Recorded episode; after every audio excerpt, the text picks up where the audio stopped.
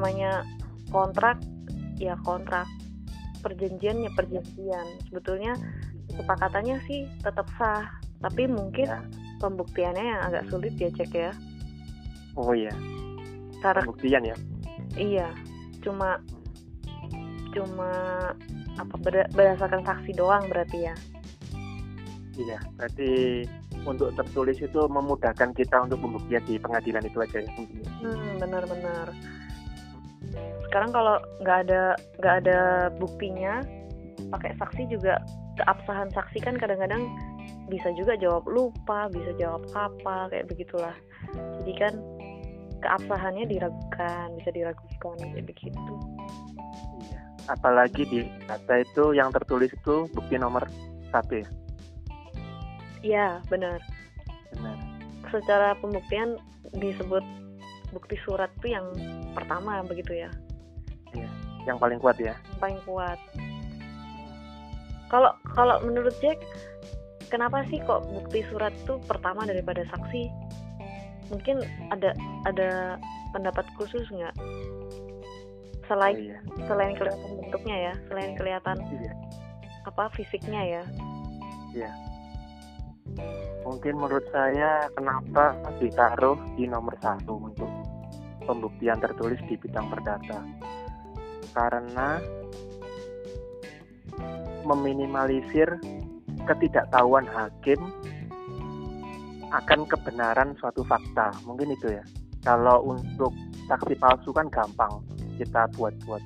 Tapi kalau untuk surat jatuhnya nanti kan pemalsuan malah merembet ke pidana makanya ditaruh di nomor satu mungkin seperti itu hmm ya ya ya masuk akal sih masuk akal. Kalau kalau secara tulis kan malsunya lebih susah ya daripada benar. saksi ya. Kalau saksi kan dia ngomong apa aja mah bebas di otaknya dia kan begitu ya? Iya. Iya iya. Dan di dalam praktek dan di dalam prakteknya pun kita sehari-hari udah berkali-kali sidang ya berpuluh-puluh kali sidang itu kan banyak menemui saksi yang sangat disetting gitu kan. Iya sangat mudah untuk disetting kadang saksi juga bisa nggak lupa bilang lupa. Iya kan? Dan masa mau Iya, dia benar. kita juga nggak tahu dia beneran lupa apa bohongan. Begitu apa iya. gitu ya. Kan kita benar benar. Iya terus itu apa?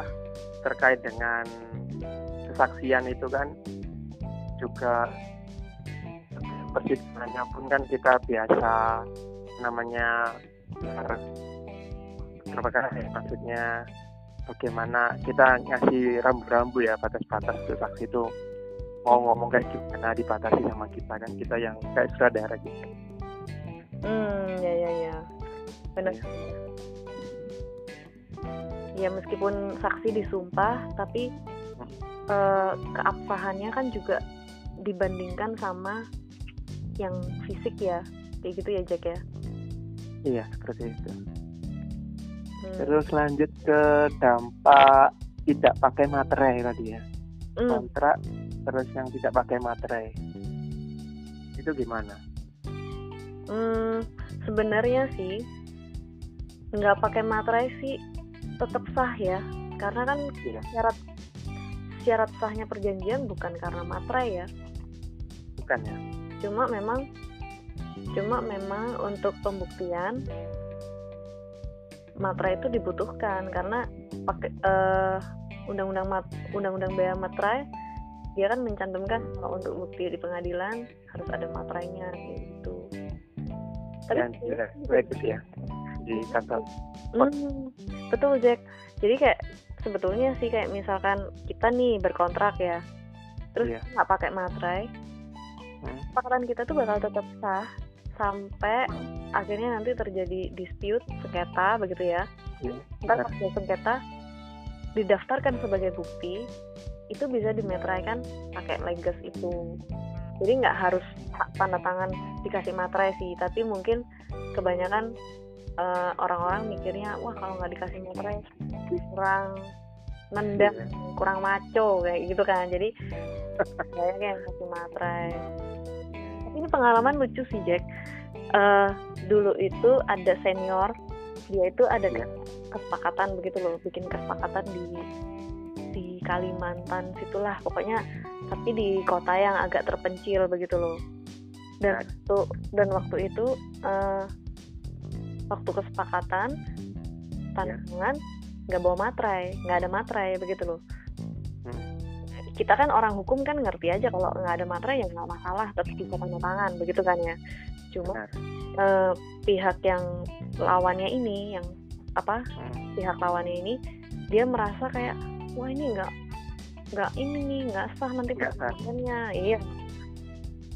Terus ya kita sebagai orang hukum kan jelasin nggak perlu nggak apa-apa ini nanti kalau misalnya memang jadi masalah bisa kok dileges begini gini gini gini kayak gitu kan. Hmm. Tapi eh, singkat cerita intinya karena dia awam dia jadi nggak berani tanda tangan segala macam akhirnya saya sama senior saya tuh dari apa kota yang terpencil itu kita pergi kayak ke kotanya cuma untuk beli masker doang. Dan itu lucu banget sih kita mikir kayak wah orang-orang Indonesia mungkin belum semuanya tahu ya kalau memang eh, perjanjian nggak pakai materai itu sebetulnya juga tetap sah begitu loh tapi mungkin karena kebiasaan mereka pakai materai itu lebih kuat kayak begitu jadi jadi maksain harus ada materai kayak begitu Berarti saat di sana merasa kayak dikerdilkan gitu ya. Kita udah jauh-jauh dari kota untuk belajar, di Hmm, situ malah ngikutin orang yang nggak tahu hukum. ya.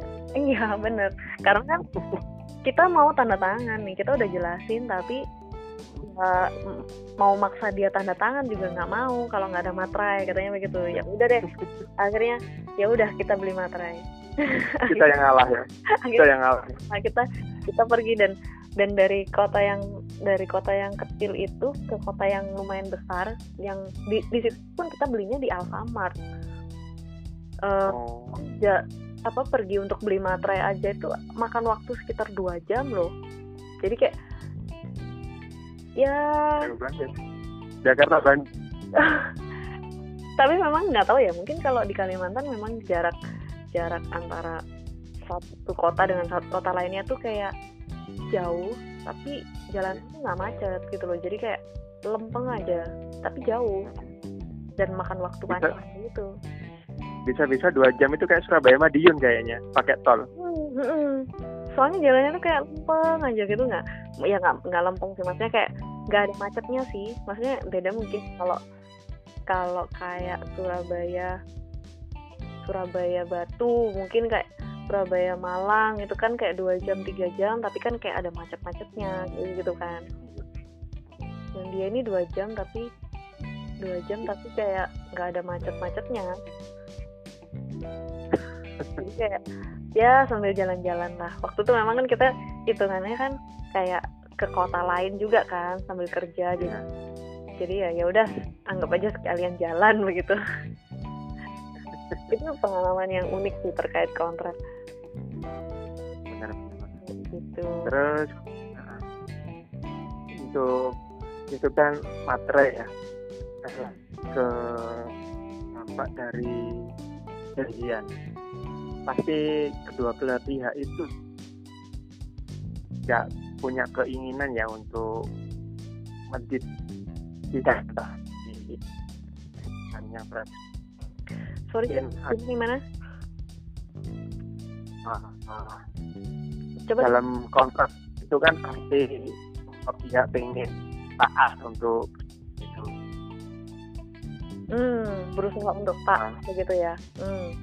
ya, sepakat tapi di kemudian hari kan siapa tidak ada yang menyangka akan ada salah pihak itu tidak mentaati. Misalnya gagal bayar atau apalah. Itu yang namanya dalam bahasa hukumnya kan bukan prestasi kayak gitu ya. Iya benar-benar.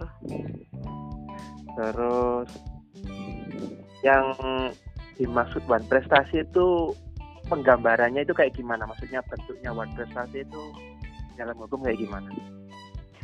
ya one prestasi one prestasi sih hitungannya kita udah kayak sepakat nih tentang A tapi kita nggak melakukan A atau Oh gitu.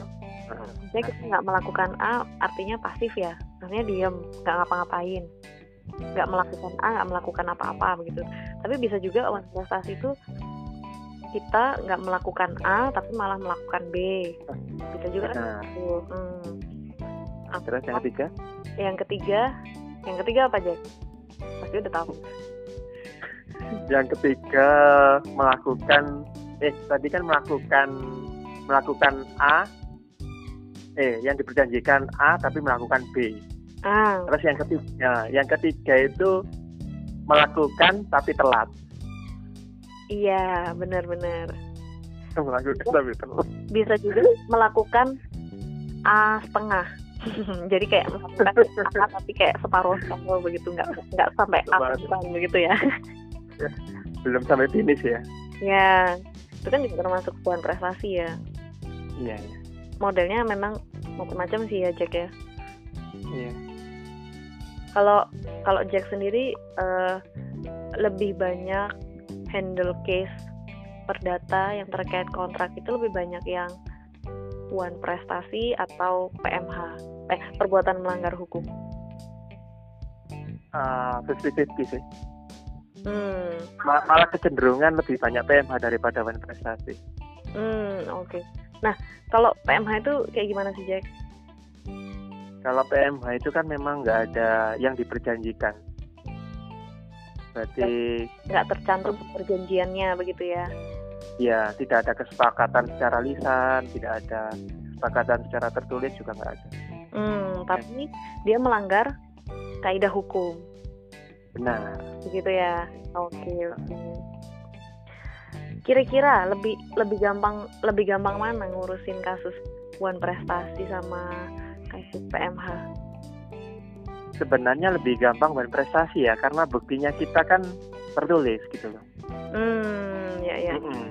tapi kalau PMH memang kita harus lebih teliti me- apa ya mengupas pas per pasal gitu loh apa yang menjadi dasar kita. Kenapa di, di pasal apa yang dilanggar. Ah ya ya ya. Ya pasal yang dilanggar itu nggak mudah. Pasal yang dilanggar memang ada tapi apakah perbuatannya bisa masuk ke pasal itu. Itu yang bikin penafsiran itu yang bikin agak susah. Kalau PMH hmm ya ya ya. Benar benar benar. Soalnya undang-undang sendiri kan banyak banyak banget ya. Bejibun banget. Iya benar. Tergantung konteksnya juga. Kayak tadi ada tentang ketenaga kerjaan ya kita kulik-kuliknya di ketenaga kerjaan begitu. Jadi kadang-kadang ya kayak gini malam-malam gitu merenung. Ini perbuatan ini masuk apa sih? Perbuatan kan perbuatan kan nggak mungkin tunggal ya. Hmm, perbuatan itu mesti berdiri nggak mungkin berdiri sendiri. Pasti ada teman-temannya. Hmm, Nah, uh, perbuatan itu nggak satu dua bahkan bisa bergu. Kemudian yang bergu itu masuk yang diklasifikasi pasal satu pasal dua pasal atau bisa bergerak. Hmm, ya ya ya Gitu. kalau lagi merenung pas malam-malam begini sambil lihat bintang sambil lihat bulan begitu ya Jack ya? Iya. Iya benar. Senang, nggak tahu kenapa. Inspirasinya lebih dapat banyak mungkin ya? Iya benar. Lebih wah ini inspirasi Van Gogh. Van Gogh. Dia dapat inspirasi waktu lihat bintang-bintang itu makanya dia lukis bintang-bintang kebetulan langitnya malam ini tuh bersih. Kemarin bagus. Kalau kemarin itu banyak awan. Berarti langitnya biru biru biru tua biru dokter Mhm. terus bulannya itu nggak penuh juga ya. Hampir sempurna ya.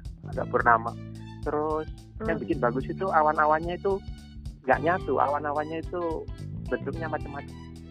Oh. Nah, kemarin malam. Oh benar-benar diamatin berarti iya iya ya kayak ngeliatin kayak begitu kebetulan kan didukung sama rumah belakang memang ada kayak outdoor gitu udah di bawah langit Iya iya iya. Asik juga sih. Iya sambil liatin pemandangan pemandangan gratis gitu ya. iya seperti itu Pemandangan mahal yang gratis. Iya iya iya. Kira-kira Eh, terkait kontrak nih. Iya. Gimana? Di zaman sekarang ini kan lagi kayak banyak banget ya orang yang Iya. bakalan gagal kontrak. Iya. Kan barusan ada juga sih yang nanyain, eh ini lagi pandemi begini, gagal kontrak, apa bla bla bla. Iya.